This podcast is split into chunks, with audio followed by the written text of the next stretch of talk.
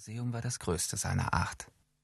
Unzählige Gegenstände waren hier ausgestellt, die aus den verschiedensten Ländern und Epochen stammten.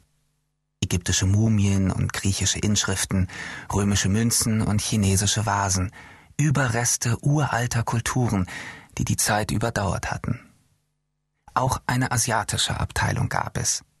Wandteppiche reihten sich hier an steinerne Figuren und Tempelschätze aus purem Gold, die ihren Weg hierher aus dem fernen Indien gefunden hatten. Bei Tag waren die Gänge der Ausstellungshallen bevölkert von wissbegierigen Menschen. Bei Nacht jedoch lagen sie still und verlassen da, und das wenige Licht, das durch die hohen Fenster hereindrang, ließ die Statuen fremdartiger Götter und Dämonen unheimliche Schatten werfen. Hier ragte ein Standbild Shivas auf, des Hindu-Gottes. Dort starrte die steinerne Fratze des Schlangendämons Kalia aus der Finsternis. Und plötzlich wurden die Schatten der Nacht lebendig. Eine von Kopf bis Fuß in schwarz gekleidete Gestalt, die Pluderhosen trug und eine weit geschnittenen Tunika, kam barfüßig den Gang hinunter. Der Turban auf ihrem Kopf war so gewickelt, dass der Stoff auch das Gesicht bedeckte. Nur ein dunkles Augenpaar, das wachsam um sich blickte, war zu sehen. Die Gestalt bewegte sich ebenso lautlos wie behende. Im Laufschritt huschte sie durch eine Reihe von Ausstellungsräumen zur Treppe. Der Eindringling hatte gefunden, wonach er gesucht hatte. Den in Stoff gewickelten Gegenstand an sein heftig pochendes Herz pressend, setzte er die Stufen hinab. Bislang war alles glatt gegangen. Ungesehen in das Museum einzudringen und den Stein aus der indischen Abteilung zu stehlen, war einfacher gewesen, als er erwartet hatte.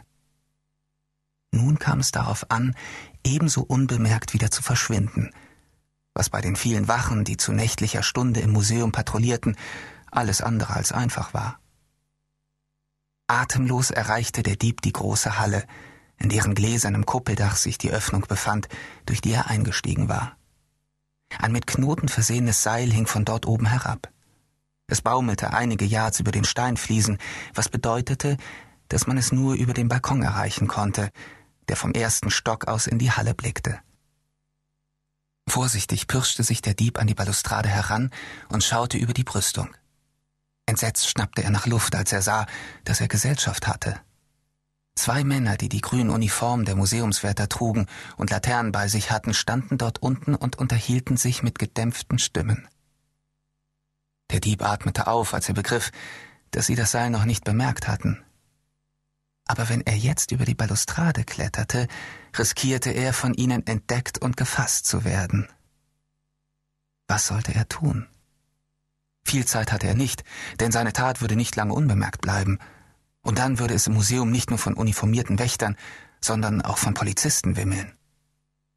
Durch den Seeschlitz des Turbans irrten die dunklen Augen gehetzt umher. Während der Dieb noch überlegte, was er tun sollte, waren unten in der Halle weitere Stimmen zu vernehmen. Sind Sie ja endlich, Quince, sagte jemand streng. Haben Sie Ihre Runde beendet? Ja, Sir, entgegnete der angesprochene kleinlaut.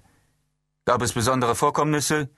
Nein, Sir. In, in der indischen Abteilung dachte ich für einen Moment, ich hätte etwas gehört, aber ich habe mich wohl geirrt. Gut. Dann nehmen wir uns jetzt die erste Etage vor und ich wäre Ihnen dankbar, Quince, wenn Sie sich diesmal weniger Zeit lassen würden. Natürlich, Sir. Der Dieb zuckte in seinem Versteck zusammen. Nun wusste er, dass er verschwinden musste, denn in wenigen Augenblicken würden die Wächter auf der Balustrade auftauchen. Schon konnte er hören, wie sich ihre Schritte über die Treppe näherten, und er verlor keine Zeit mehr. Mit katzenhafter Gewandtheit sprang er auf die Brüstung, visierte das Ende des Seils an und sprang. Einen Moment lang schwebte er in banger Ungewissheit. Wenn er daneben griff und in die Tiefe stürzte, würde er sich sämtliche Knochen brechen. Dann hatten seine Hände bereits das Tau umfasst, und die Sohlen seiner nackten Füße schlossen sich um den untersten Knoten. Sich an das Seil klammernd wie ein Affe an eine Liane, kletterte der Dieb nach oben, während die Wächter die erste Etage erreichten. Hell und hart hallten ihre Schritte unter der Kuppel wieder. Der Dieb blickte sehnsüchtig am Seil empor. Die Öffnung in der großen Glaskuppel, über der sich drohend der schwarze Nachthimmel wölbte, schien ihm unerreichbar fern.